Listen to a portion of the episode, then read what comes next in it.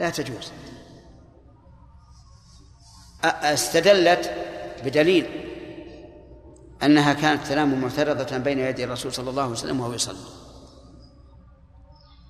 فيقال لا دلالة لأن الذي يقطع الصلاة هو مرور المرأة لا وجود المرأة بين يدي المصلي. فانفكت الجهة. أما من قالوا إن الحمار لا يقطع فاستدلوا بحديث ابن عباس رضي الله عنه أنه أتى النبي صلى الله عليه وسلم في حجة الوداع وهو في منى. أتاه وهو في منى وكان راكبا على حمارة أنثى.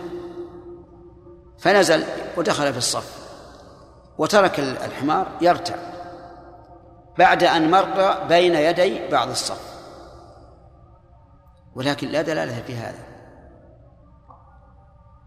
لأن مروره بين يدي بعض الصف. لا لم يقطع الصلاة لأن سترة الإمام سترة من خلفه.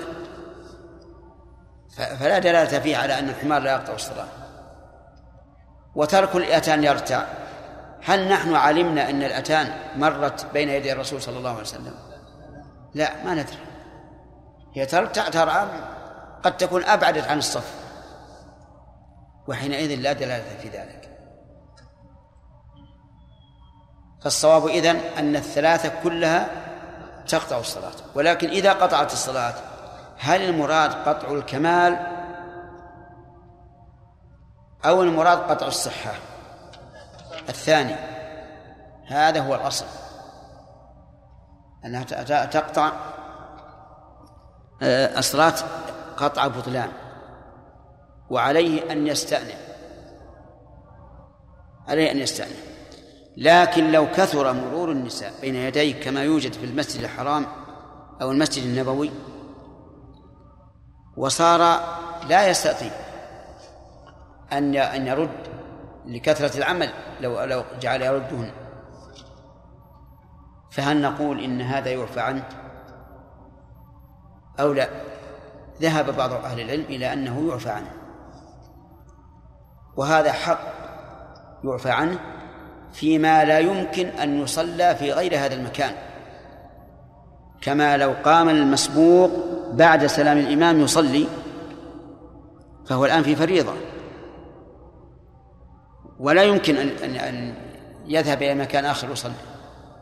فهنا نقول لأجل الضرورة لا حرج عليه.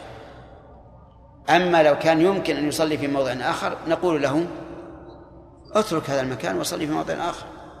صلي في بيتك. بل صلاتك في بيتك أفضل.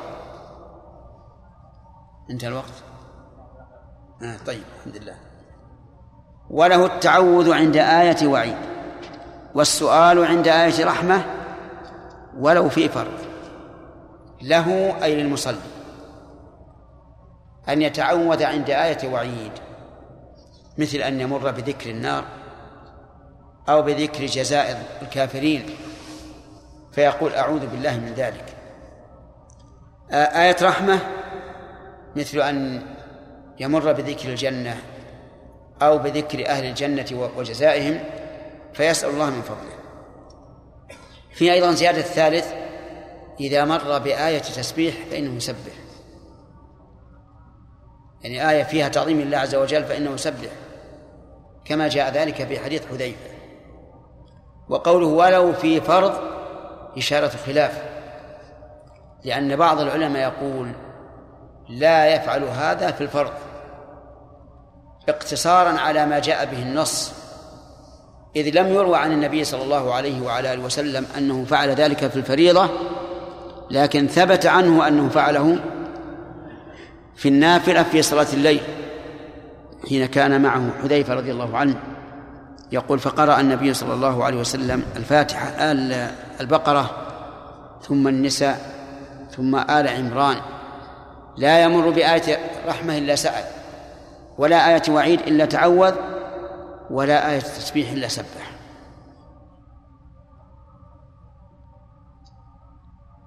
أما الفريضة فلم يرد. عن النبي صلى الله عليه وسلم أنه كان يفعل ذلك. لكن ما ذهب إليه المؤلف أقرب للصواب.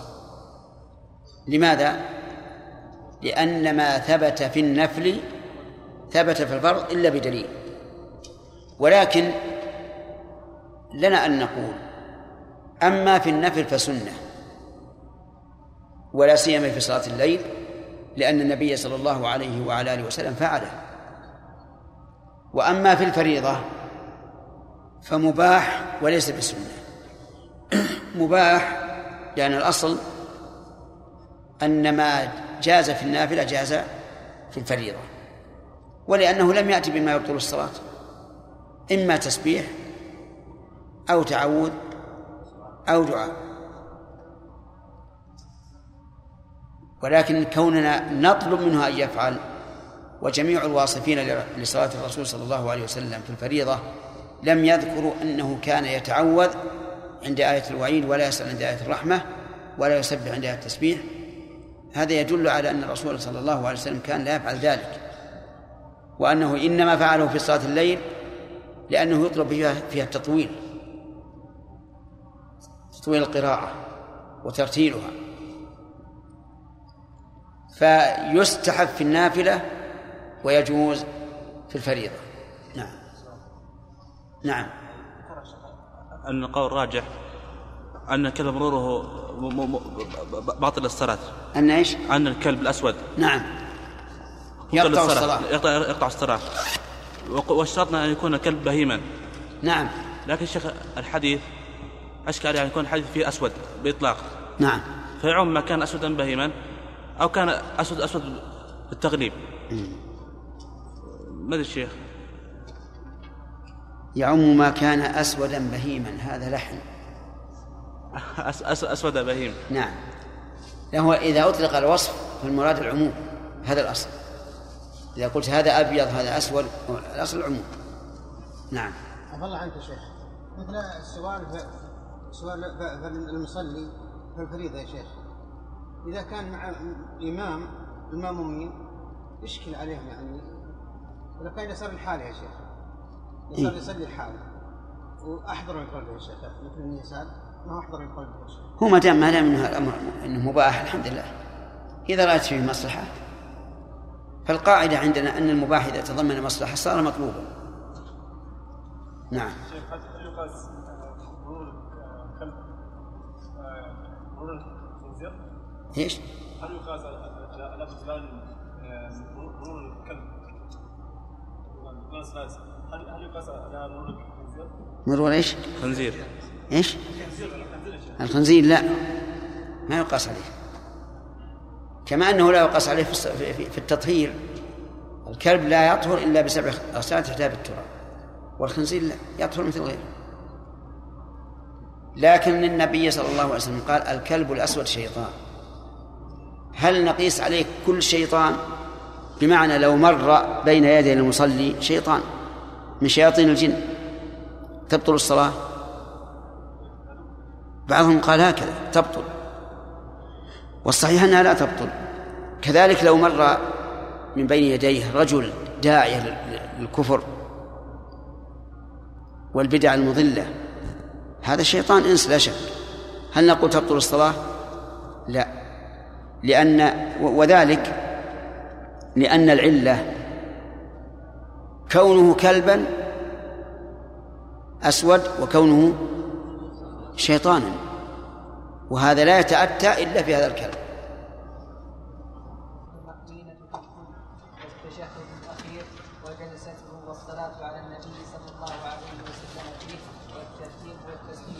بسم الله الرحمن الرحيم.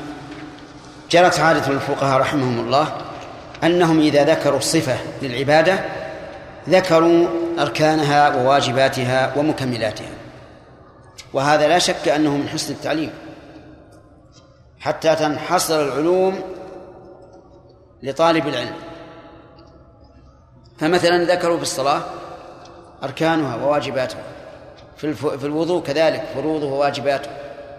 كذلك في الغسل وكذلك في في الحج وغير ذلك. كل هذا من أجل تقريب العلوم لطالبيها. فيكون هذا التقسيم وهذا التنويع وهذا الترتيب من باب الوسائل لا من باب المقاصد. وعليه فمن زعم من بعض الناس أن هذا بدعة وكل بدعة ضلالة فزعمه باطل.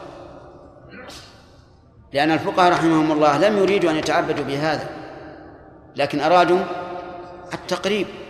كما أنه من عهد القرن الأول صنفت التصانيف وبوبت الأبواب ولم تكن معروفة في عهد الرسول صلى الله عليه وسلم. لكن هذا من باب أتم من باب الوسائل والوسائل لها أحكام المقاصد والوسائل تختلف في كل عصر ومصر. ليست ليست دائما على نطاق واحد. الآن عندنا وسائل التسجيل. هل هذا كان هل كان معروفا؟ عندنا وسائل في إرسال الصيف آه، الصوت بالمكبر بالهاتف بالإذاعة. فاختلفت الأمور. فالوسائل ليس لها حصر. كل ما أدى إلى المقصود فهو مقصود. لكن لا يتعبد الإنسان به لذاته ولكن يتعبد به لغيره لأنه وسيلة. من الوسائل الصلاة مرت علينا عرفنا صفاتها. فهل فيها أركان وواجبات وسنن الجواب نعم. أركانها القيام إلى آخره. الأركان جمع ركن. والركن جانب الشيء الأقوى. ولذلك نسمي الزاوية في الغرفة نسميها ركنا لأن أقوى ما في الجدار هو الزاوية لأن كل من الجهتين معتمدة على الأخرى فتكون أقوى. أما في الاصطلاح فالركن ما لا يتم ما لا تتم العبادة إلا به لا يسقط عمدا ولا سهوا ولا جهلا. هذا الركن. أولا القيام. القيام لكن لا بد من شرط وهو القدرة عليه.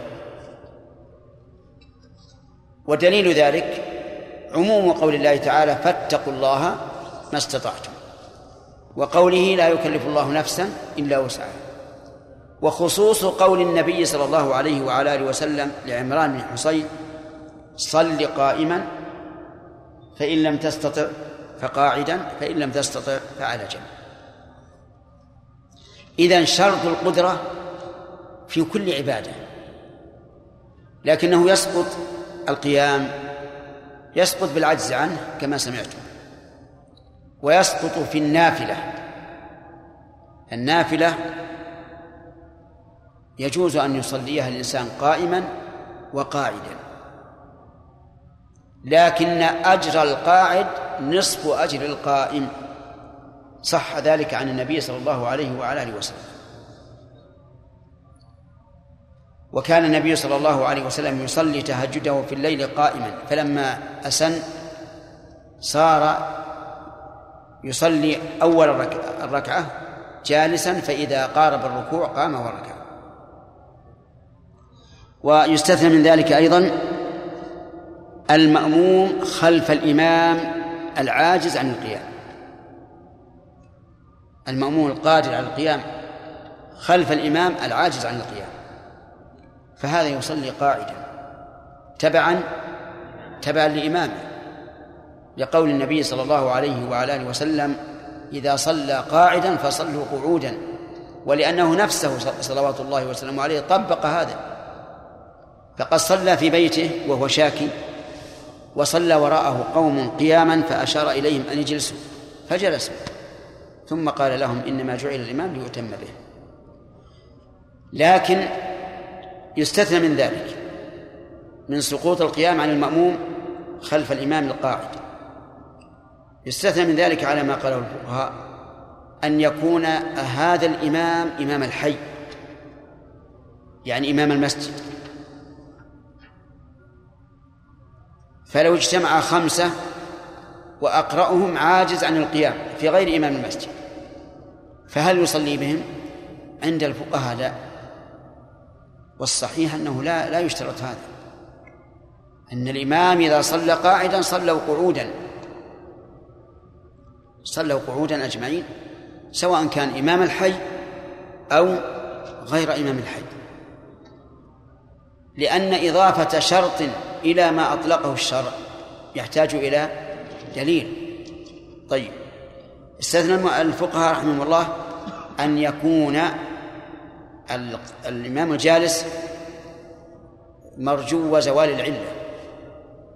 يعني يرجى أن يزول تزول علته.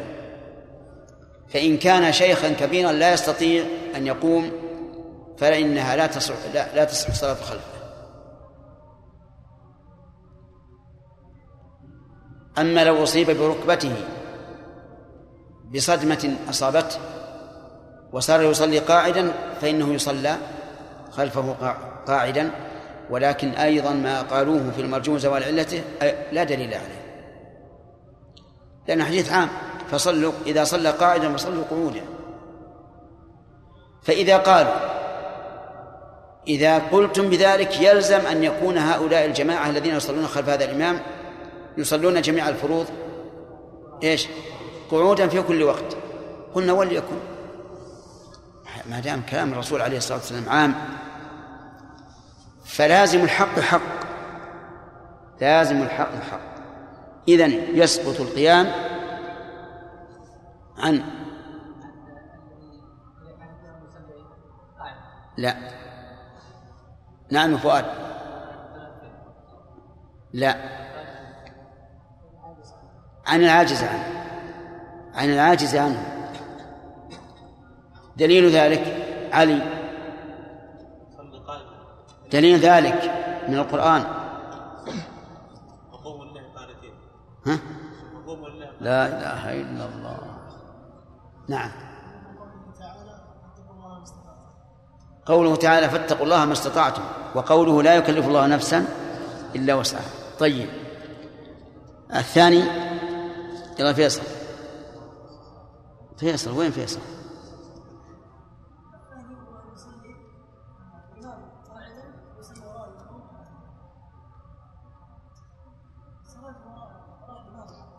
نعم يا فؤاد. المتنفل. في النافلة يسقط القيام. طيب. آه، ما الدليل؟ طيب.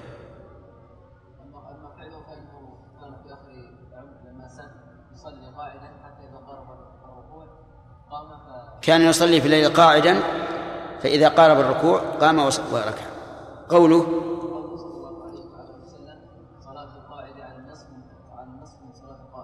نعم. طيب. سليم. الثالث.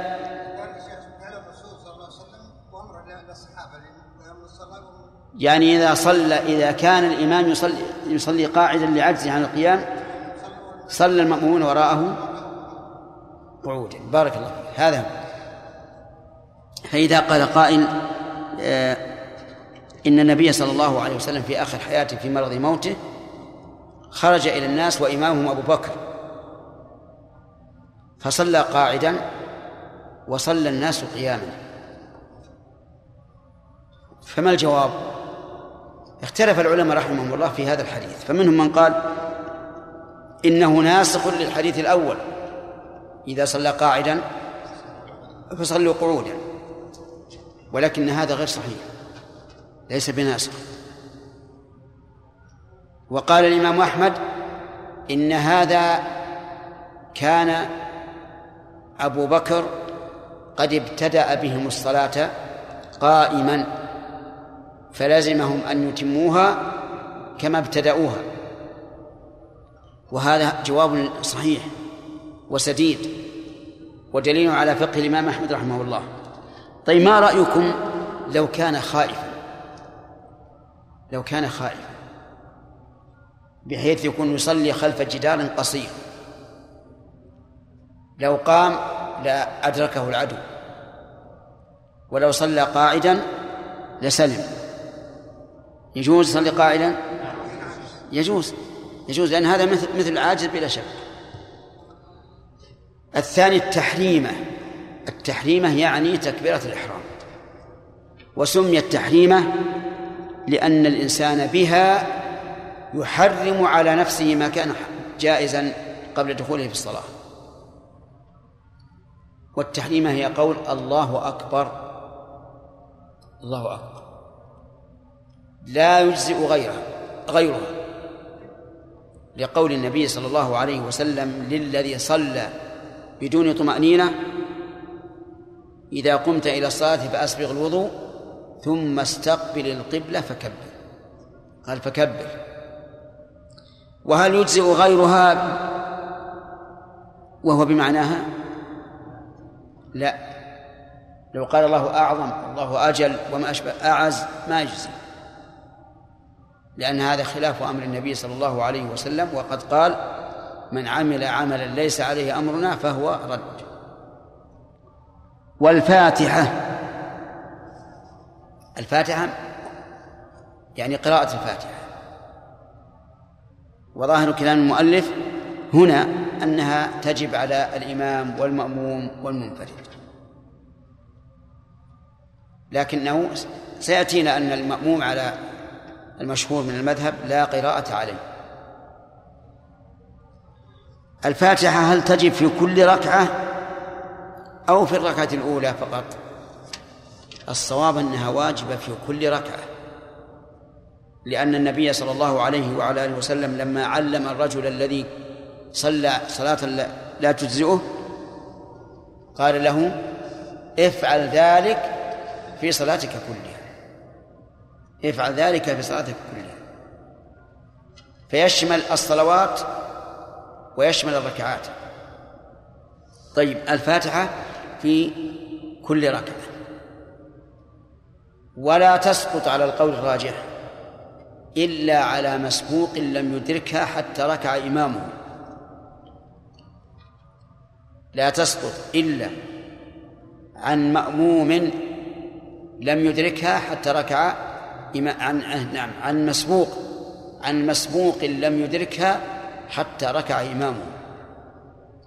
مثل أن يأتي والإمام راكع فيكبر الإحرام ثم يركع. هذا لا يمكن أن يقرأها لأنه لو قرأ فاتته الركعة. أو أو يدخل مع الإمام قبل أن يركع ويبدأ بالفاتحة ثم يركع الإمام ويخاف إن أكملها أن يرفع. فهنا إيش؟ تسقط. ما هو الدليل؟ الدليل حديث أبي بكرة رضي الله عنه. أنه دخل المسجد والنبي صلى الله عليه وسلم راكع. فأسرع. وركع قبل أن يدخل في الصف. وأدرك الركعة. فلما صرف النبي صلى الله عليه وسلم من صلاته سأل من من فاعل هذا فقال أبو بكر أنا يا رسول الله. فقال زادك الله حرصا ولا تعد ولا تعد. معنى قوله ولا تعد يعني لا تعد إلى ما فعلت وهو رضي الله عنه أسرع. وركع قبل الدخول في الصف وأدرك الإمام في الركوع. فما هو الذي يريد الرسول صلى الله عليه وسلم؟ يريد قطعا الإسراع والركوع قبل الدخول في الصف. أما أن أن يركع قبل أن يقرأ الفاتحة فلم يرده الرسول صلى الله عليه وسلم لأنه لو أراده لأمره أن يقضي ركعة.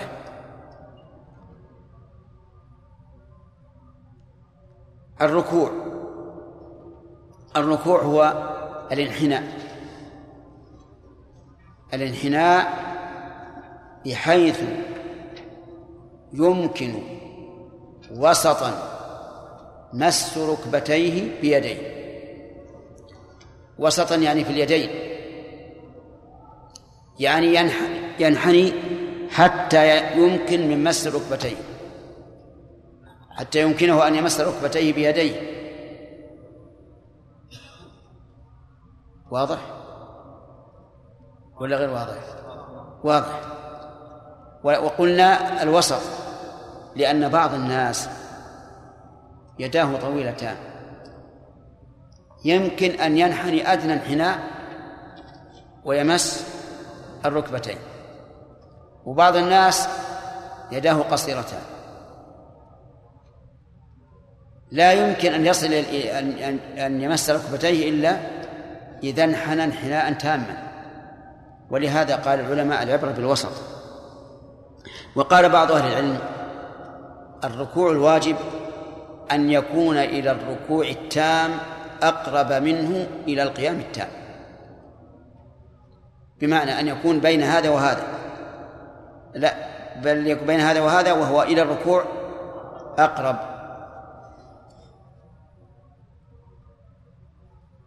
والاعتدال عنه. عندكم عنه ولا منه عنه.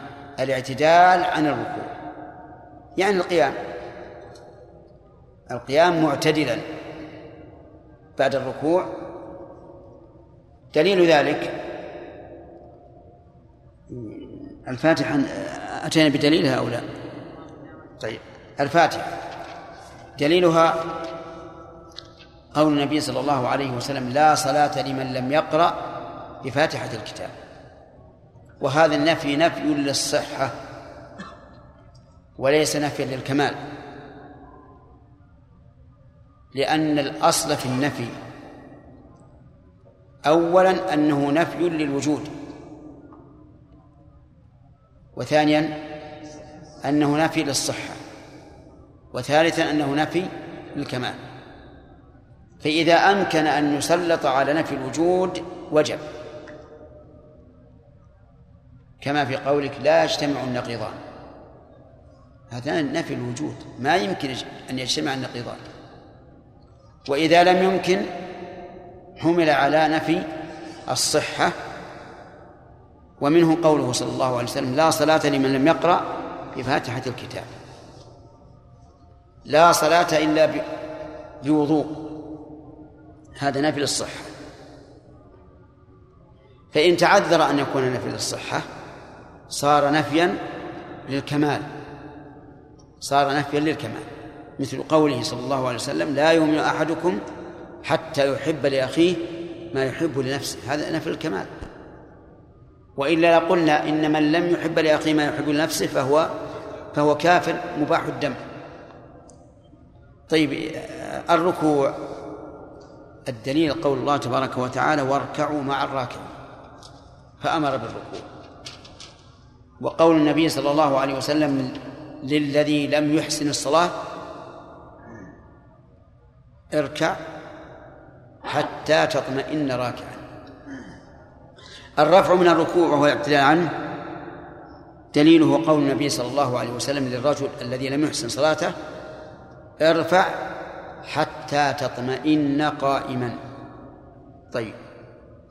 والسجود على الأعضاء السبعة.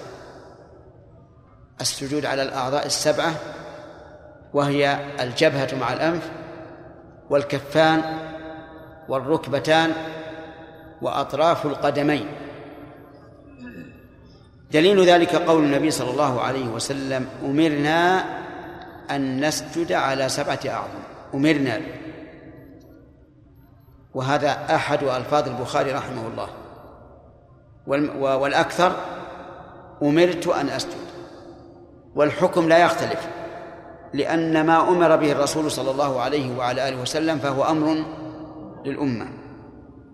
أن نسجد على سبعة أعظم. الجبهة وأشار إلى أنفه لئلا يظن الظان أن الأنف خارج عن ذلك. الثاني الكفان الكفان. سواء جعل بطونهما نحو الأرض. أو ظهورهما نحو الأرض. أو جنبهما نحو الأرض. المهم أن يكون شيء من الكف على الأرض. والركبتان وأطراف القدمين.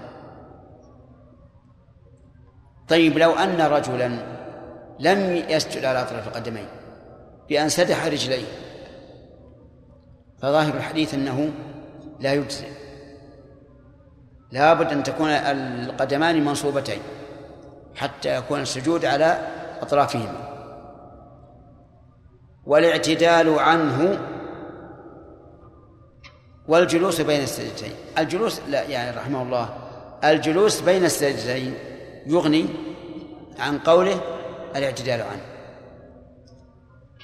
لأنه إذا جلس فقد اعتدل. إذن الجلوس بين السجدتين دل- دليله قول النبي صلى الله عليه وسلم للرجل الذي لم يحسن صلاته لما ذكر السجود قال ثم ارفع حتى تطمئن جالسا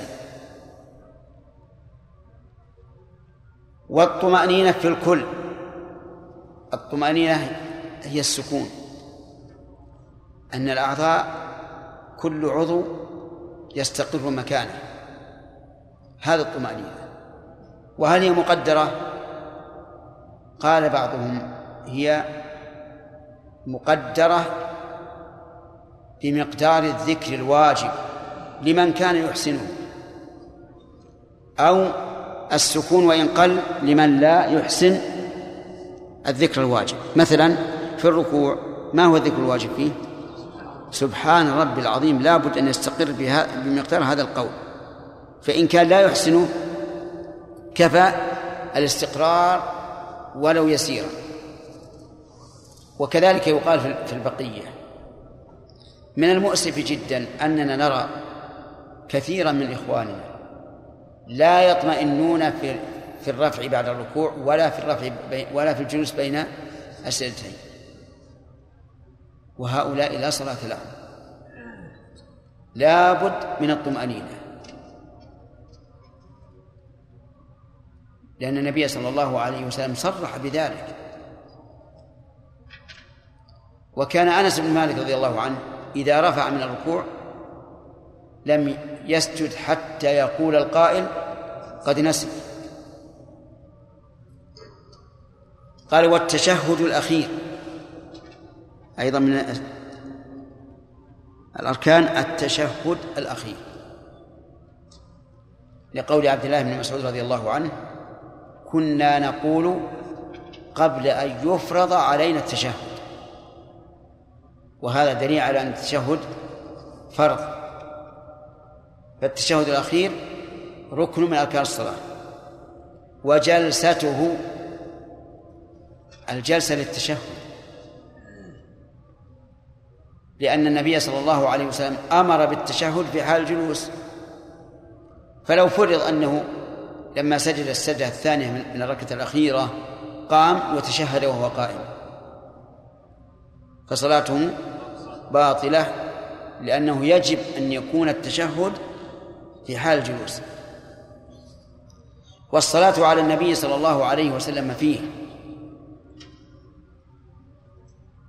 وهذا ليس فيه دليل. ليس فيه دليل إلا استفهام الصحابة رضي الله عنهم حيث قالوا قد علمنا كيف نسلم عليك فكيف نصلي عليك؟ قال قولوا اللهم صل. ومعلوم أن كلمة قولوا أمر إرشاد لأنهم سألوا عن كيفية الصلاة ما هو عن أصلها؟ قال قولوا كذا وكذا فهو أمر إرشاد وليس أمر إيجاب. ولذلك اختلف العلماء رحمهم الله في الصلاة على النبي صلى الله عليه وسلم على ثلاثة أقوال.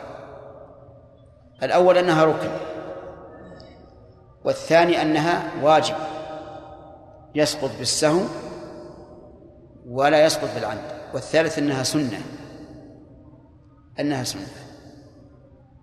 إن صلى على النبي صلى الله عليه وسلم فذاك وله أجر وإن لم يصلي فصلاته صحيحة.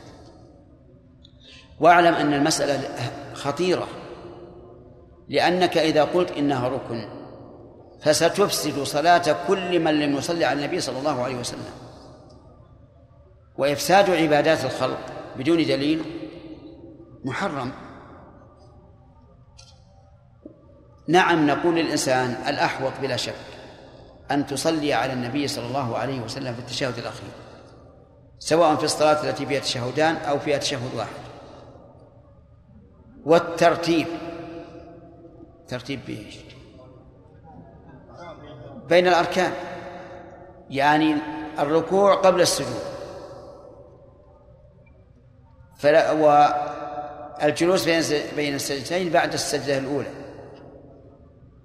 فلو أن الإنسان حينما قرأ الفاتحة وما تيسر سجد. ثم قام وركع. فصلاته باطلة. لفوات إيش؟ لفوات الترتيب. ودليل ذلك قول النبي صلى الله عليه وعلى آله وسلم صلوا كما رأيتموني أصلي. وهو عليه الصلاة والسلام قد صلى صلاة مرتبة. الأخير قال والتسليم. التسليم يعني قول السلام عليكم ورحمة الله. ويجزي أن يقول السلام عليكم لأنه يصدق عليه أنه سلم. لكن هل ينوي بالتسليم الخروج من الصلاة أو السلام على من وراءه؟ الأول ينوي الخروج من الصلاة مع قصد التسليم على من وراءه. ولهذا شرع له أن يلتفت يمينا وشمالا ولو كان المقصود الخروج من الصلاة لكفى أن يسلم ولو تلقاء وجهه؟ هذه أركان الصلاة. ويأتي إن شاء الله بقية الواجبات والمستحبات. انتهى الوقت؟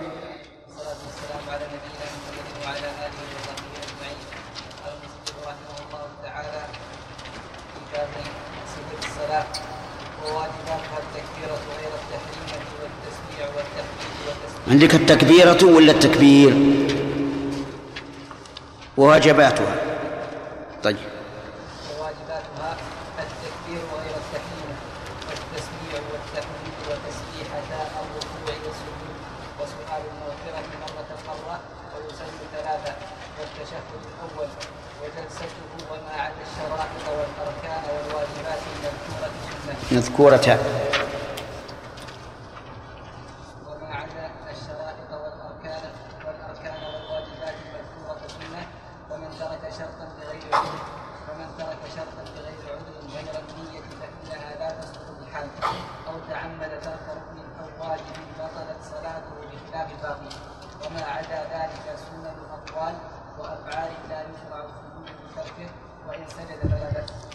بسم الله الرحمن الرحيم. الحمد لله رب العالمين وصلى الله وسلم على نبينا محمد وعلى آله وصحبه أجمعين.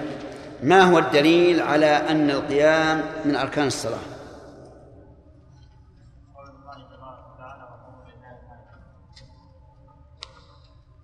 خطأ.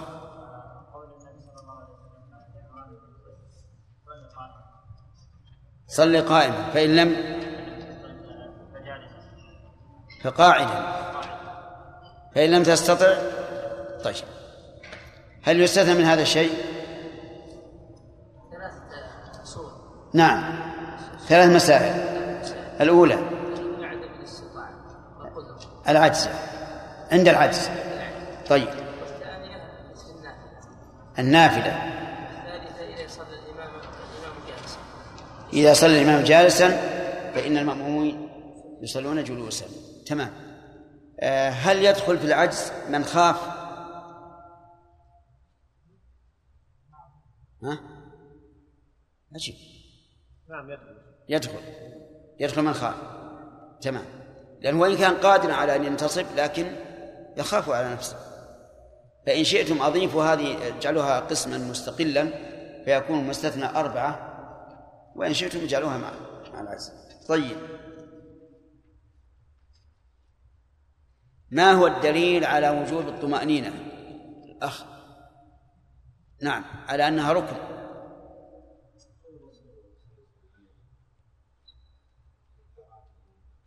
نعم.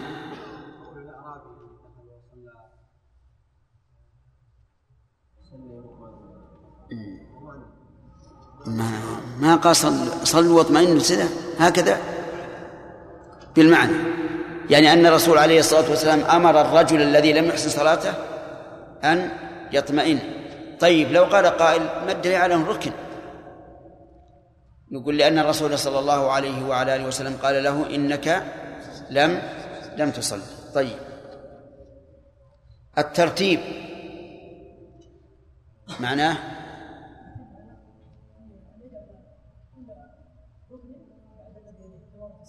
نعم. أن يجعل كل ركن في محله. فما فالسجود مثلا بعد القيام من الركوع وهكذا. ما هو الدليل؟ أن الرسول صلى الله عليه وسلم صلى مرتبا وقال صلوا كما رأيتموني يصلي طيب. التسليم هذه لم نشرح. التسليم يعني قول السلام عليكم هذا الواجب. ورحمة الله هذا سنة. وبركاته قيل إنها سنة وقيل الأولى حذفها وهو مبني على صحة الحديث في هذا. فمن صحح الحديث قال إنها سنة لكن أحيانا. ومن لم يصحح الحديث قال الأولى تركها وهذا هو المشهور من مذهبنا مذهب الحنابلة أن الأولى أن لا تزاد. بل يقال السلام عليكم ورحمة الله. طيب. كلمة التسليم. هل هنا للعهد. يعني التسليم المعهود. فما هو التسليم المعهود؟ هو تسليمتان. هو تسليمتان. لأن الرسول صلى الله عليه وسلم كان يسلم عن يمينه وعن يساره. استفاض ذلك عنه. فتكون فيكون المراد بالتسليم هنا التسليمتين. وتكون ال إيش؟ للعهد أي العهود؟ الذهني. طيب. وهذه المسألة اختلف فيها العلماء. التسليمة الأولى لا أعلم فيها خلافا أنها لا أنه لا بد منها. إلا من شذ. التسليمة الثانية قيل إنها واجبة وقيل إنها سنة. والأظهر أنها واجبة. أنها من جنس الأولى. لقول النبي صلى الله عليه وسلم تحريمها التكبير وتحليلها التسليم. فيحمل هذا المعهود على ما كان النبي صلى الله عليه وعلى آله وسلم يفعله ونقول لا بد من التسليمتين. وقد قالت عائشة كان النبي صلى الله عليه وسلم يختم الصلاة بالتسليم. فلا بد من التسليمتين. عن اليمين وعن اليسار. ثم قال وواجباتها أي واجبات الصلاة إلى آخره. والفرق بين الواجب والركن. أن آه نعم. آه والجامع بين الواجب والركن. أن كليهما إذا تعمد الإنسان تركه بطلت به الصلاة. هذا الاجتماع. ويفترقان في أن ترك الواجب سهوا يجبره سجود السهو. وأما الأركان فلا بد منها ولا تسقط بالسهو كما سيذكر إن شاء الله في باب سجود السهو. فصارت الأركان والواجبات تجتمع في شيء وتفترق في شيء. تجتمع في إيه؟ في أن من تعمد تركها بطل الصلاة وتختلفان في أن الواجبات إذا تركها سهوا جبرها سجود السهو. وأما الأركان وأما الأركان فلا بد من فعلها. التكبير غير التحريم. لأن تحريمه ركن. فتك فتكبيرات الانتقال كلها واجبة. كلها واجبة. إذا تعمد تركها بطل صلاته وإن نسها وجب عليه سجود السهو يستثنى من ذلك إذا أدرك الإمام راكعا. إذا أدرك الإمام راكعا فإنه يكبر تكبيرة الإحرام قائما ثم يهوي إلى الركوع. لكن تكبير عند الهوي سنة وليس بواجب. وعللوا ذلك بأنه اجتمعت عبادتان من جنس فسقطت إحداهما بالأخرى. العبادتان هما تكبيرة الإحرام وتكبيرة الركوع. لكن هذا التعليل عليل في الواقع. لأن تكبيرة الإحرام محلها الوقوف. وتكبيرة الركوع محلها الهوي. ولهذا لم يستثني بعض العلماء هذه المسألة. وقال بعض أهل العلم وهم كثير إن جميع التكبيرات سنة وليست بواجب ولكن القول الأول أصح.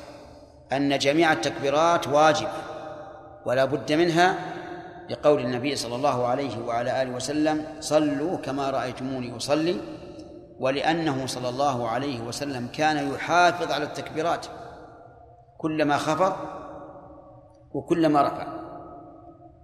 الثالث التسميع والتحميد.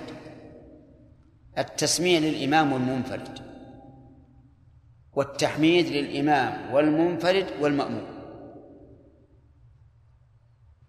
لقول النبي صلى الله عليه وسلم إذا قال يعني الإمام سمع الله لمن حمده فقولوا ربنا ولك الحمد. التسمية هو أن يقول سمع الله لمن حمده. والتحميد أن يقول ربنا ولك الحمد. وقد سبق في باب صفة الصلاة كيفية التحميد وأن له أربعة أوجه. طيب. وتسبيحة وتسبيحة الركوع والسجود. يعني يقول سبحان ربي العظيم في الركوع وسبحان ربي الأعلى في السجود. ودليل ذلك أن النبي صلى الله عليه وعلى آله وسلم قال أما الركوع فعظموا فيه الرب. وقال حين نزلت سبحان ربي العظيم اجعلوها في ركوعكم. وقال في سبح اسم ربك الأعلى اجعلوها في سجودكم. قال وسؤال المغفرة مرة مرة. متى؟ في الجلوس بين السجدتين. يقول رب اغفر لي. الواجب مرة. قال و ويسن ثلاثا يعني أن يقول رب اغفر لي رب اغفر لي رب اغفر لي. لأنه ثبت ذلك من حديث حذيفة رضي الله عنه في صفة صلاة النبي صلى الله عليه وسلم في الليل. ويقاس عليه الفرض. والتشهد الأول وجلسته. التشهد الأول سبق أنه ينتهي بقوله وأن محمدا عبده ورسوله. دليل ذلك حديث عبد الله بن مسعود كنا نقول قبل أن يفرض علينا التشهد. فإن قال قائل هذا يقتضي أن يكون التشهد الأول ركنا. فجوابه أن النبي صلى الله عليه وسلم لما نسيه لم يعد عليه. لم يعد إليه وإنما جبره بسجود السهو. فدل ذلك على أنه واجب يجبر بسجود السهو وجلسته. هل يمكن يتشهد غير جالس؟ يمكن. يتشهد قبل أن يقوم من السجود. أو إذا قام إذا وقف قائما. فلو جلس للتشهد ولكن نسي يجب عليه سجود السهو وما عدا الشرائط. الشرائط جمع شريطة. ولو قال وما عدا الشروط لكان أوضح وأبين. ما عدا الشرائط والأركان والواجبات المذكورة سنة. لدخولها في عموم قول النبي صلى الله عليه وعلى آله وسلم صلوا كما رأيتموني أصلي. فمن ترك شرطا لغير عذر غير النية فإنها لا تسقط بحال إلى آخره. قول غير النية مستثنى من قول لغير عذر. يعني من ترك شرطا من الشروط لعذر. فإن صلاته صحيحة. إلا النية فإنها لا تسقط. لماذا؟ لأنه لا يتصور العجز عنها إذ أن محلها القلب ولا يتصور الإنسان يعجز عنها إلا إذا كان مغمى عليه والمغمى عليه ليس عليه صلاة. طيب من ترك شرطا لغير عذر ولعذر عجيب يسقط. فلو لم نجد ماء ولا ترابا لقلنا صل على حسب حالك. ولو لم يجد ثوبا قلنا صل عريانا. ولو لم يستطع استقبال القبلة قلنا قلنا صلي حيث كان وجهك. المهم أن الشروط تسقط بإيش؟ بالعذر. طيب قال غير النية فإنها لا تسقط بالحال. لماذا؟ لأن النية محلها القلب ولا يتصور العجز عنها. ولهذا كان القول الراجح من أقوال العلماء. أن الإنسان إذا عجز عن الأفعال والأقوال لزمه أن يصلي بالنية. لأن الأقوال والأفعال مقرونة بالنية يعني هي قول بنية فعل بنية. إذا عجز عن القول أو الفعل وجبت النية. خلافا لشيخ الإسلام ابن تيمية رحمه الله حيث قال إن من عجز عن الصلاة بأقواله وأفعاله سقطت عنه. وهذا مما يستغرب عليه رحمه الله.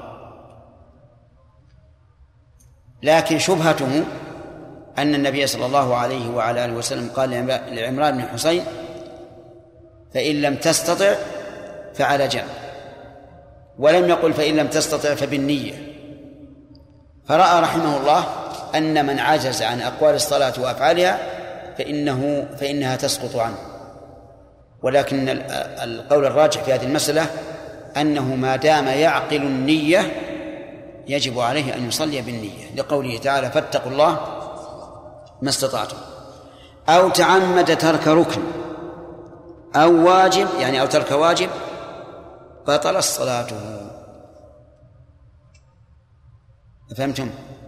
طيب من صلى إلى غير القبلة بلا بلا عذر. بطل الصلاة. من ترك الركوع بلا عذر. بطل الصلاة وهكذا بقية الأركان. من تعمد ترك التسبيح في الركوع والسجود بطل الصلاة هذه هي القاعدة ويأتي ذكر البواقي. نعم. إيش؟ الشرط لغة هو العلامة. نعم. لكن أحسن الله إليك اللي يشكل عليه أن صاحب القاموس ذكر أن الشرط جمعه شروط. نعم. وهو في اللغة إلزام شيء والتزام. إيش؟ إلزام شيء والتزام. نعم. لكن آه الشرط بالفتح هو الذي آه يكون بمعنى العلامة لأن جمعه أشراط. إي. المعروف هو ما قلنا. إن الشرط يعني العلامة. والشرط العلامة أيضا. لقوله تعالى فهل ينظرون إلى الساعة أن تأتيهم بغتة؟ فقد جاء الشرط. أما ما ذكر أنه التزام شيء بشيء فهذا نعم هو من الشروط ومنه شروط الشروط في البيع الشروط في النكاح. نعم. القراءة بعد الفاتحة هل هو من الواجب أو من السنة؟ لا من السنن كل ما عدا ما ذكر فهو من السنن وفي الركعة الثالثة والرابعة فليقرأ له أن يقرأ. عاد هذه مسألة ثانية هذه مرت علينا فيما سبق. نعم. ارفع يدك اللي يتكلم اللي يتكلم يرفع يده. نعم. نعم.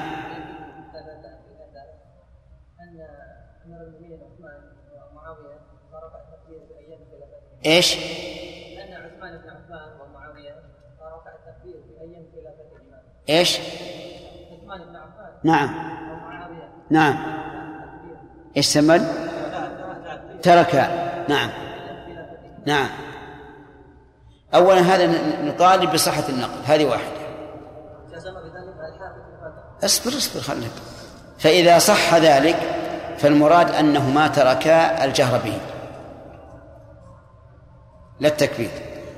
مثل حديث أنس صليت خلف النبي صلى الله عليه وسلم وأبي بكر وعمر وعثمان فكانوا لا يذكرون بسم الله الرحمن الرحيم لا في أول قراءة ولا في آخرها.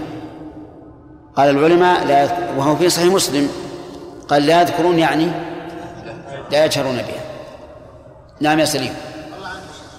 الصلاة فيها تذل من العبادات لا ما يكون كغيرها من العبادات يا شيخ. وهو- نعم. هو موضوع من الركوع والسجود.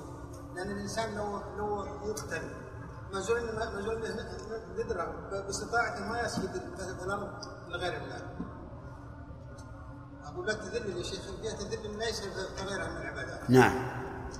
وبعض الناس يعني يت- يتصور ان الحج ويسجد الملايا يس... إيه؟ يسجد الملايا ي- يتصور يقول يتصور ان الحج ركن ركن مثل الصلاة. والزكاة والصيام مثل الزكاة.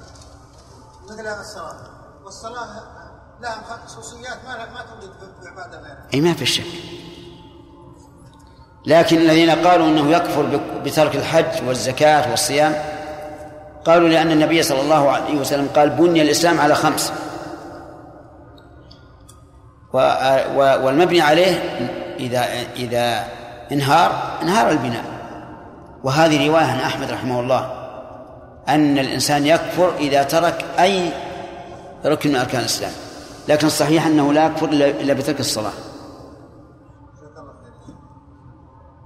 نعم. ما هو وجه كون ترك التسبيح في الصلاة أنه يعني يلزم المصلي السهو في صلاته إيش؟ ما هو وجه كون ترك التسبيح في الصلاة نعم. أنه يعني يلزم آه، السهو في الصلاة يجب سجود السهو. أليس التسبيح في الركوع والسجود واجبا؟ نعم. أليس التسبيح في الركوع والسجود واجبا؟ أجب. بلى. طيب. أليس النبي صلى الله عليه وعلى آله وسلم لما ترك الواجب وهو التشهد الأول سجد؟ للسهو. بلى. ما الفرق؟ ما الفرق؟ ما يفرق لا فرق الحمد لله. هذا ما كنا نبغي أظن يعني هم هؤلاء الذين يرون أن التسبيح التسبيح في الركوع أنه مستحب أو اي فيه من نعم. فيه من يقول إن فيه من يقول جميع التكبيرات التي تكبيرة الإحرام كله مستحب. التسبيح مس- مستحب. سؤال المغفرة مستحب. في من يقول بهذا. هؤلاء لا يقولون بوجوب السجود السهو إذا تركها الإنسان ناسيا. أي نعم. وأظن المالكية من هؤلاء. نعم.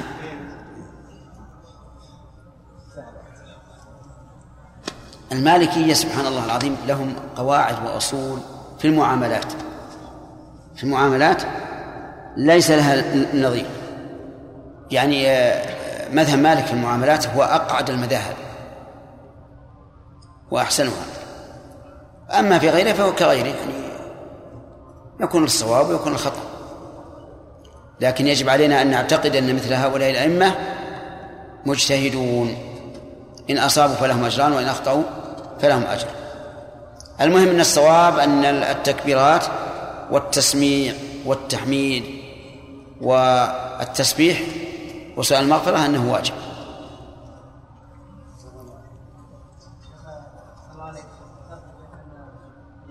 ارفع صوتك ذكرت الإمام إذا سلم ينوي بذلك الخروج عن الصلاة إيش؟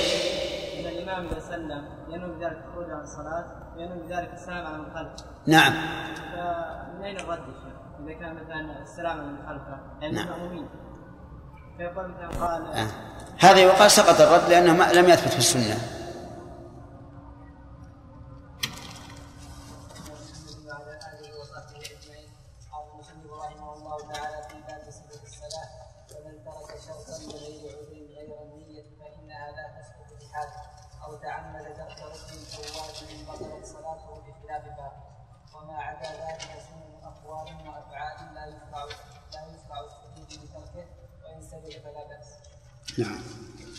بسم الله الرحمن الرحيم الحمد لله رب العالمين وصلى الله وسلم على نبينا محمد وآله وصحبه أجمعين. سبق لنا ذكر الأركان والواجبات. فما الفرق بين الأركان والواجبات؟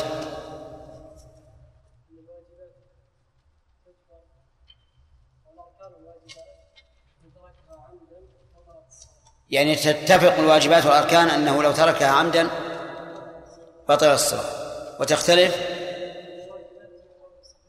أنه لو تركها ناسيا تجبر بسجود السهو والأركان لا بد من الاتيان بها. تمام. آه، بقي أن يقال ذكرتم آه، وجوب التكبير والتسميع والتحميد. ذكرتم له دليلا. فما هو الدليل؟ وجوب التكبير.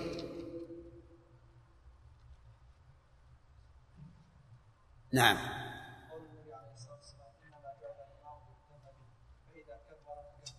قوله إذا كبر فكبر وإذا قسم الله لمن حمده فقولوا ربنا ولك الحمد. هذا وجه. ثانيا محافظة النبي صلى الله عليه وعلى آله وسلم على ذلك مع قوله صلوا كما رأيتم يصلي يدل على على الوجوب. فإن قال قائل المحافظة على الشيء لا تدل على وجوبه. أليس الرسول صلى الله عليه وسلم يحافظ على قراءة على قراءة السبح والغاشية أو الجمعة والمنافقين في صلاة الجمعة؟ قلنا بلى. لكن هذه يمنع القول بالوجوب. قول النبي صلى الله عليه وسلم لا صلاة لمن لم يقرأ بفاتحة الكتاب. ولو قلنا بوجوبه ما في صلاة الجمعة لكان ولا صلاة ولا جمعة لمن لم يقرأ بهذه بهذه السور الأربع قال رحمه الله تعالى ناخذ الدرس الجديد. وما عدا ذلك فسنن أقوال وما عدا ذلك سنن أقوال. سنن أقوال وأفعال لا يشرع السجود لتركه وإن سجد فلا بأس. طيب. السنن هل يشرع السجود لتركها؟ وهل يشرع السجود لزيادتها؟ لا لابد من أمرين. نقول أما السجود لتركها فالمؤلف يرى أنه لا يشرع السجود. ولكن لو سجد فلا بأس. لو نسي أن يرفع يديه عند الركوع هذا ترك سنة. فعلية ولا قولية؟ نعم. لو نسي أن يستفتح قبل الفاتحة. هذا ترك سنة قولية. هل يشرع له السجود؟ يقول المؤلف إنه لا يشرع. أما هل يجب أو لا يجب؟ نقول لا يجب لا إشكال في هذا لأن الإنسان لو تعمد تركه لم تبطل صلاته. لكن هل يشرع نقول أسجد؟ المؤلف يقول إنه غير مشروع وإن سجد فلا بأس. إن سجد فلا بأس. وهذا محل إشكال. لأنه كيف نقول إنه غير مشروع؟ ثم نقول إن سجد فلا بأس. إذ, إذ أننا نقول إذا كان السجود غير مشروع صار زيادة في الصلاة يوجب إبطالها. فكيف يقال وإن سجد فلا بأس؟ فالجواب أن يقول إنما قال هذا لأن من العلماء من يقول إنه يشرع السجود لتركه. وهذا قوله هو الراجح أنه إذا تركه غير متعمد وكان من عادته أن يفعله ونسي فإنه يسجد له. أما إذا تعمد الترك فلا يسجد. وإذا لم يكن من عادته أن يفعله فلا يسجد. طيب. بقينا بالإيش بالفعل. هل يشرع السجود لفعله نسيانا؟ كما لو نسي فرفع يديه عند السجود إلى حذو منكبيه ثم سجد. هل نقول يشرع أن يسجد؟ نعم. أو لا أو لا. كذلك لو نسي وقال سبحان ربي الأعلى وهو راكع ثم ذكر وقال سبحان ربي العظيم. هل يسجد أو لا؟ الفقهاء رحمهم الله قالوا في, في السنن القولية إذا أتى بها في غير موضعها شرع له سجود السهو يسن له سجود السهو. فإذا قال سبحان ربي الأعلى في الركوع ثم ذكر وقال سبحان ربي العظيم قلنا إيش؟ يسن أن يسجد للسهو. الأفعال لم يتكلموا عليها كلاما بينا واضحا ولكن ينبغي أن يقال هي كالأقوال ولا فرق. لكن كأنهم فرقوا بينها بأن الأفعال اليسير منها لا لا لا يبطل الصلاة. اليسير منها الحركات اللي اللي سبق لنا الكلام عليها. لا يبطل الصلاة فإذا أتى بها فإنه لا يشرع له سجود السهو. لأنه يسير ولا ولا ولا وليس عليه شيء. بخلاف الأقوال. الأقوال لو أتى بقول لا يشرع في الصلاة كالكلام بطل بطلت الصلاة ولو كان يسيرا والذي يظهر لي أنه أن المسنونات فعلا وتركا يسن لها سجود السهو ولا يجب. أفهمتم؟ ثم قال المؤلف رحمه الله باب سجود السهو. سجود مضاف إلى السهو. أه، صلي ركعتين. صلي ركعتين.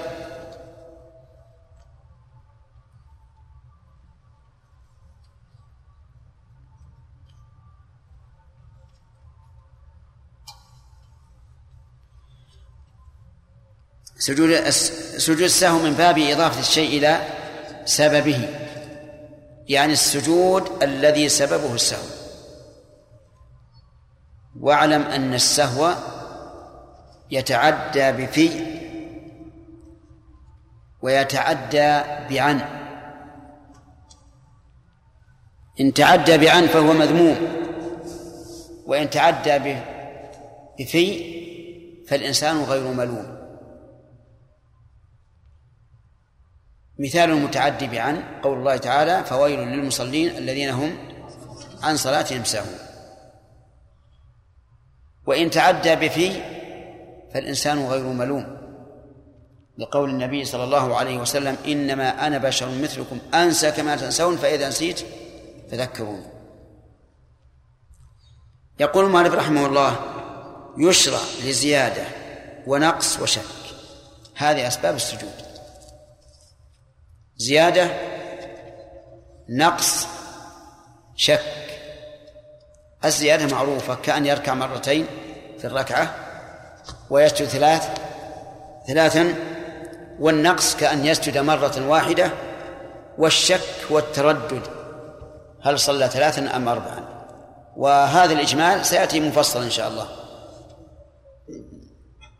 لا في عمد يعني لا يشرع السجود في عمد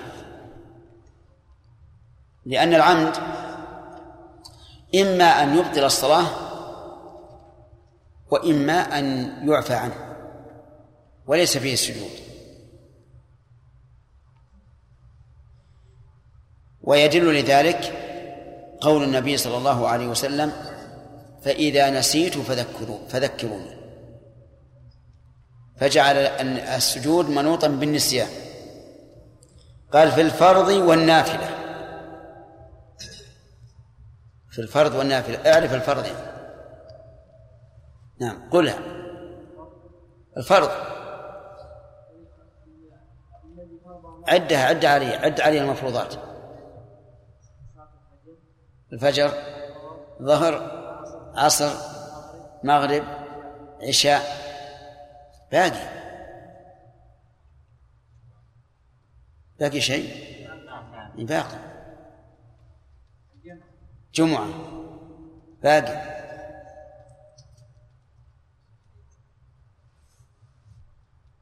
يلا فؤاد. عيد. الوتر على قول. الكسوف على قول. نعم. النذر عارض هذا ما هو ما يعتبر شيء ثابت. على كل حال الفريضة والنافلة سواء في السهو. وما توهمه بعض العوام أن النافلة لا سهو فيها خطأ لا شك لأن النافلة الصلاة. طيب هل يشرع سجود السهو فيما كان سجودا مجردا؟ كسجود التلاوة مثلا. نعم. يعني لو لو نسي أن يقول سبحان ربي الأعلى في سجود التلاوة. هل نقول يسن أن يسجد؟ للسهو. ليش؟ لأنه يلزم من هذا أن يكون الجابر أكثر من المجبور. ولأن العلماء مختلفون هل سجود التلاوة صلاة أو لا. لو سهى في سجود السهو. نسي أن يقول سبحان ربي الأعلى في إحدى السجدتين. يسجد أو لا يسجد؟ لا يسجد. وهذه وقعت عند الرشيد مع الكسائي وأبي يوسف. الكسائي إمام الكوفيين في النحو. وأبو يوسف معروف. أحد صاحبي أبي حنيفة. فقال أبو فقال الكسائي إن الإنسان إذا تبحر في علم فهم جميع العلوم. فهم جميع العلوم. فقال له أبو يوسف أرأيت إذا سهى في سجود السهو؟ قال إذا سهى في سجود السهو لم يسجد للسهو. قال أين أصلها في في علمك؟ يعني في في النحو. قال أصلها في علمي أن المصغر لا يصغر. والظاهر لي أن هذه الحكاية مصنوعة لا شك. مصنوعة موضوعة. لأن مثل هذا لا يمكن أن يتكلم فيه الكسائي وبحضرة الخليفة. هذا من أبعد ما يكون. لكن ذكرناها نعم. قال فمت بدأ المؤلف بالزيادة قال فمتى زاد فعلا من جنس الصلاة؟ انتبه فعلا من جنس الصلاة. احترازا مما لو زاد فعلا من غير جنس الصلاة فقد سبق أن أقسامه كم؟ خمسة. لكن إذا زاد من فعل الصلاة قياما أو قعودا أو ركوعا أو سجودا قياما مثل أن يقوم إلى خامسة في الرباعية أو رابعة في الثلاثية أو ثالثا ثالثة في الثنائية. قام ثم ذكر ورجع. أو قعودا مثل أن يقوم من السجدة الثانية ويجلس ظنا منه أن هذا محل التشهد الأخير. هذه زيادة إيش؟ قعود. أو ركوعا كأن يركع مرتين. أو سجودا كأن يسجد كم؟ ثلاث مرات. نعم. عمدا بطلت. لا شك أن إذا زادها عمدا تبطل الصلاة. الدليل على هذا قول النبي صلى الله عليه وعلى آله وسلم من عمل عملا ليس عليه أمرنا فهو رد. ومعلوم أن الزيادة في الصلاة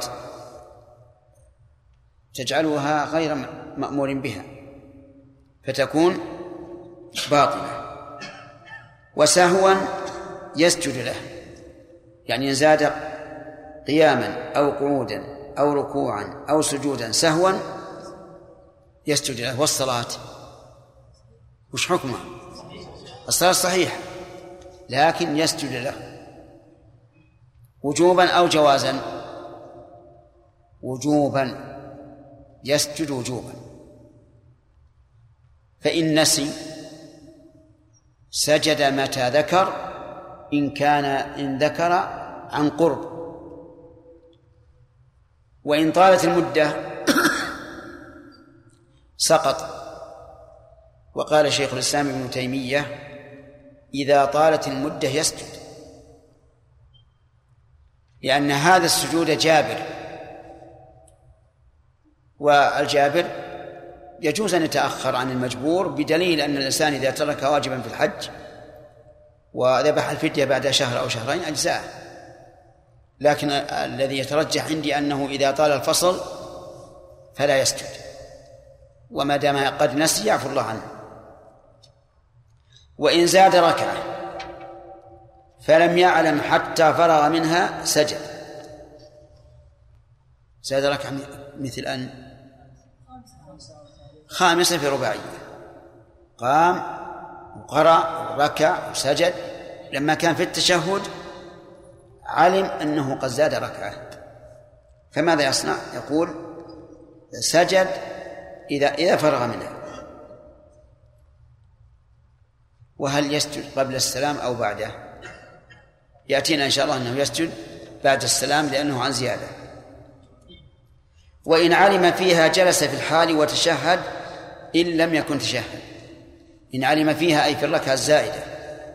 جلس في الحال حتى لو شرع في القراءة حتى لو ركع. وقال سمع الله لمن حمده ثم ذكر بعد الركوع أن هذه الركعة زائدة يجب عليه أن يجلس. يجب أن يجلس. لأن هذه زائدة. ولو تمادى فيها لتمادى في شيء محرم. مبطل للصلاة. حتى سجد وإن علم فيها جلس في الحال فتشهد إن لم يكن تشهد وسجد وسلم. تشهد إن لم يكن تشهد. كيف؟ نعم لأنه ربما يتشهد. يعني يجلس بعد السجدة الثانية وتشهد ثم يبدو له أنه باق عليه ركعة. ثم يقوم.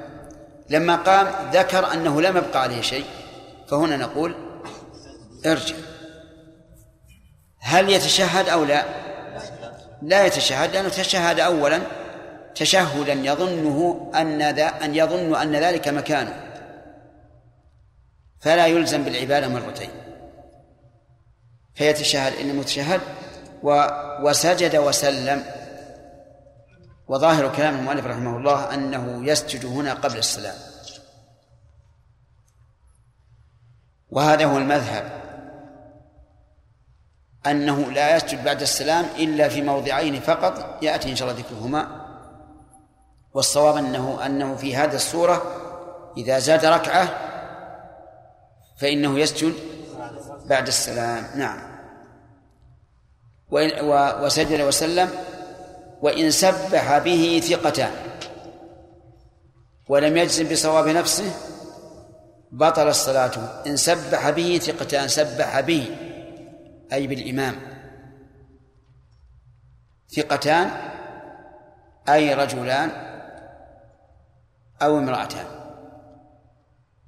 والمراد بالثقة من يثق بقوله لعلمه أنه حريص على صلاته. لا أنه ممن إذا دخلوا في الصلاة ذهبوا في البر والبحر. يعلم أنه رجل متدين حريص على الصلاة محضرا له إذا سبح به دقتان يعني قال سبحان الله والمرأتان إيش تعملان؟ تصفقان. هل من شرط الثقة أن يكون المسبح بالغا؟ نعم. عجيب. هذا مبني على أنه هل يعمل بأذان المميز أو لا يعمل؟ بأذان المميز الذي لم يؤذن معه بالغ أو لا يعمل. فمن قال إن أذان المميز لا يصح ولا يعتمد عليه قال هنا لابد آه لا لا يعتمد كلام كلام الصغير بل لا بد أن يكون بالغا. والذي يظهر أن المسألة مردها إلى الثقة. قد يكون بعض المراهقين عندهم من التثبت ما ليس عند كثير من البالغين. والمقصود هو إيش؟ الثقة. ولأن الإمام أحيانا أحيانا الإمام يبني على ظنه وإذا وإذا نبهه أدنى منبه إيش؟ ذكر. حتى وإن كان صغيرا. وقوله فأصر على إيش؟ على الزيادة. أصر على الزيادة. ولم يجزم بصواب نفسه بطل الصلاة. فإن جزم بصواب نفسه فلا عبرة بالمنبه. يعني لو أنه قام إلى الخامسة. ونبهه المصلون كل المصلين. نعم. استمر. يعني يلزم إنه على صواب والمصلون سبحان الله سبحان الله وهم مستمر. سبحان الله سبحان الله. مستمر. كيف يسكتهم نعم. يقول وقوموا لله قانتين. لأن القنوت معناه هنا السكوت كما قال زيد بن أرقم. المهم كيف يجزم بصواب نفسه وأهل المسجد كلهم يخطئونه؟ يكون هذا فيما لو ترك قراءة الفاتحة في إحدى الركعات. الجماعة لا يعلمون عنه لأن القراءة سرية وهو يدري يعرف أنه باق هذه ركعة الآن. فقام وسبح الناس وأصر لأنه يجزم بصواب نفسه. هنا نقول يستمر يجب عليه أن يستمر في صلاته ولا يرجع إلى قول هؤلاء. ولكن يجب عليه إذا سلم أن يبين لهم حتى لا يقعوا في إشكال. يقول بطل الصلاة وصلاة من تبعه ولكن آه، إذا كان ذلك يقتضي النقص. بمعنى نعم. ولكن يقيد هذا بما إذا إذا كان قيامه وزيادته تكميلا للصلاة. طيب وعلم من قول المؤلف رحمه الله أنه إذا تردد في الأمر. يرجع إلى قول الثقتين؟ أو لا؟ يرجع. إذا تردد ما جزم. يرجع إلى قولهم طيب لو ترجح عنده أن الصواب معه. يرجع لا؟ يرجع إلى قولهم. لأنه قال ولم يجزم بصواب نفسه. وهذا ما جزم. هذا لم يجزم. فإذا سبح به المصلون خلفه وهو لم يجزم أنه على صواب يجب أن يرجع. لأن يقينهم مقدم على ظنه. والصلاة يا أخواني مشتركة. المأمومون خلف الإمام الصلاة للجميع. فإذا تيقنوا وغلب وليس عنده إلا ظن وجب عليه أن يرجع إلى قولهم. قال بطل الصلاة. وصلاة من تبعه عالما لا جاهلا أو ناسيا ولا من فارقه. وهذه الساعة عندها براعة اختتام. لأننا نفارق المجلس الآن الليلة وإلى الليلة القادمة إن شاء الله.